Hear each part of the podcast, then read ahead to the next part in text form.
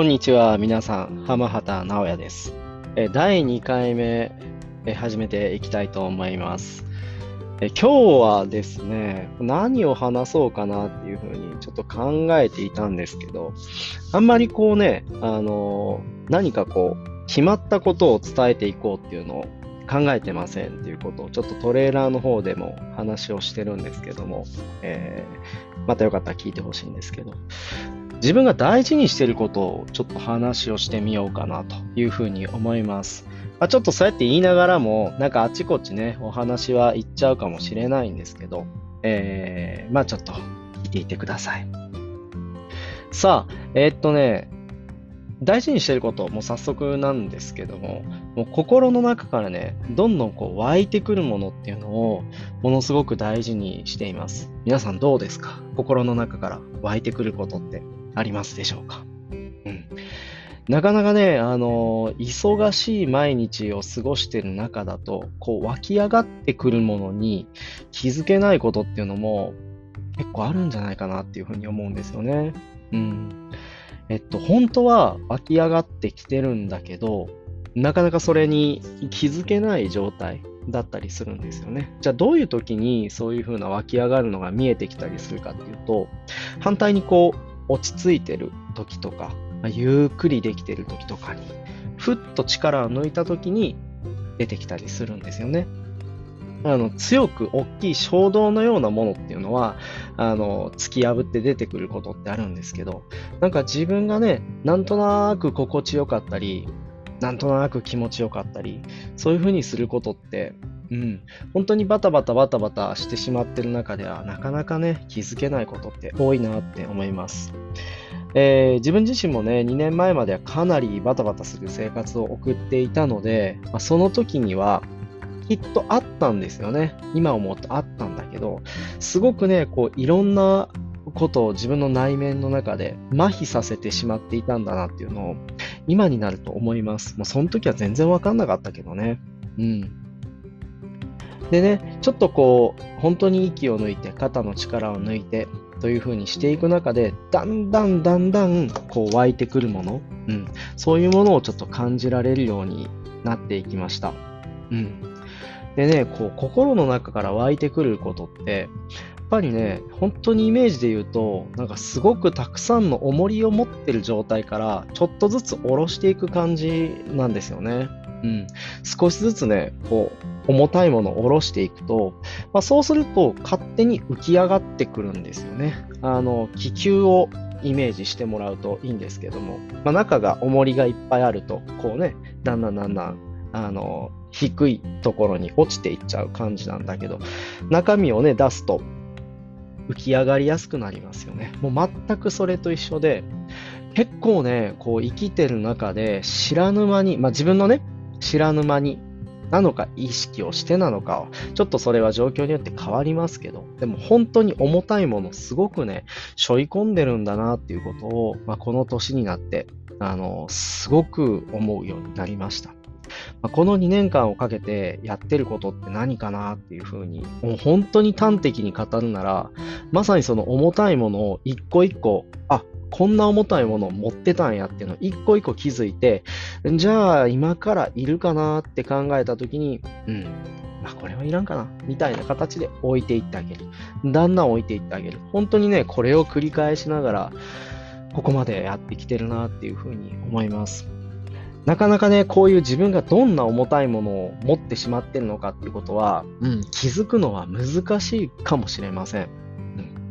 まあ、もちろんね、そう週一日の習慣とか自分の生きてるサイクルの中で、そういうね、えー、自分自身に対して気づきを得るタイミングを上手に作ってらっしゃる方っていうのもいらっしゃるので、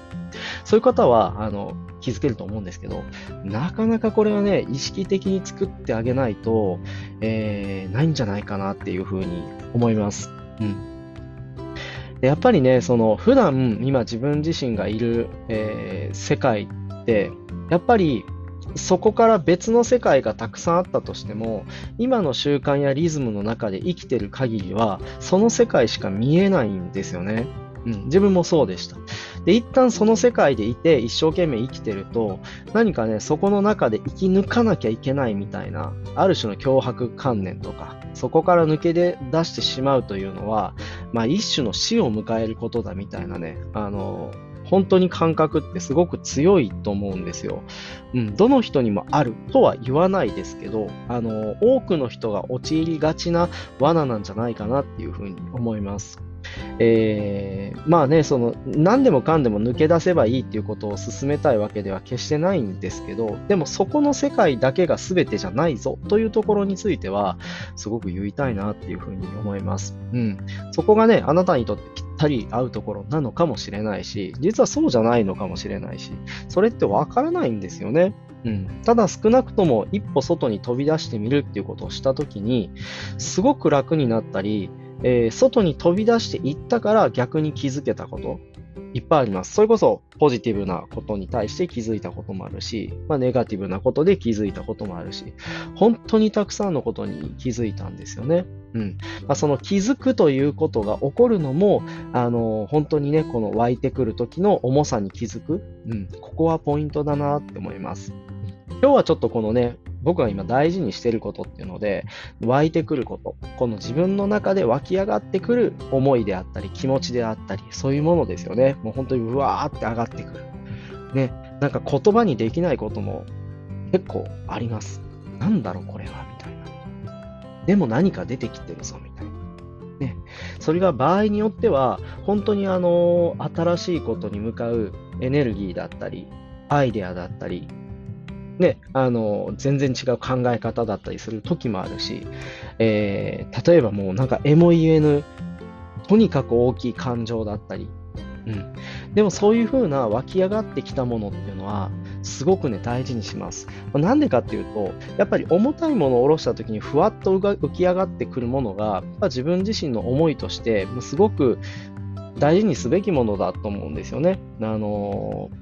まあ、どう言ったらいいのかな、こう敏感な自分というか、まあ、自分しか持ち得ないものなんですよ。例えばその湧き上がってくるものが他の人と同時にあるか、その人が同じような湧き上がってくるかって言ったらやっぱないと思うんですよ。うん。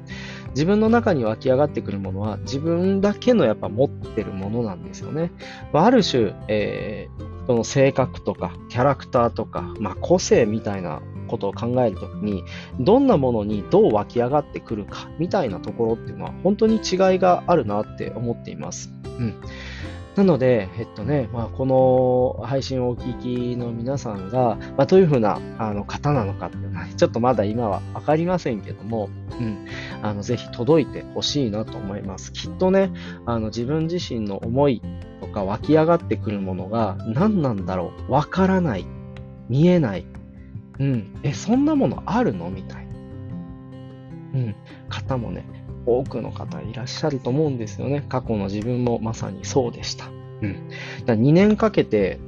湧き上がってくるものが、まあ、だんだん出てきたっていう感じなんですよね。でだんだん出てくると、まあ、芋づる式に次の思いを引き上げてくる。でもちろんその過去の中で消化しきれなかった思いを、えー、こうね、本当に消化させていく、消化か、あの上にね、消化させていくこともたくさんあるし、うん、自分の中で代謝していくこともあるし、うん。でもその過去のことをなんかね、いい感じで消していくとかだけじゃなくて、あの、本当に新しいアイデアとか発想とかってね、ポンポンポンポン出てくるんですよね。これちょっと本当にびっくりしました。皆さんの小学生の時とかに、なんか、すごいとにかくアイデアマンの子っていませんでした？ちょっとね、おバカなこと言ったりとか、あのー、アホなこと言ってね、えー、っと、先生に怒られたりしながらも、発想だけはすごく豊かで、お調子者な感じの子って、まあ、クラスに1人ぐらいはいたと思うんですよね。で、あの、ちょっと先生に怒られたりするシーンとかあるかもしれへんけど、そんな発想よう出てくるな、みたいな、あったと思うんですよ。あの、それが起きるんですよね。うん。まあ、ぶっちゃけその自分自身は子供の時にそういう風なタイプの子ではなかったです。アイデアとか出たかもしれないけどね。うん。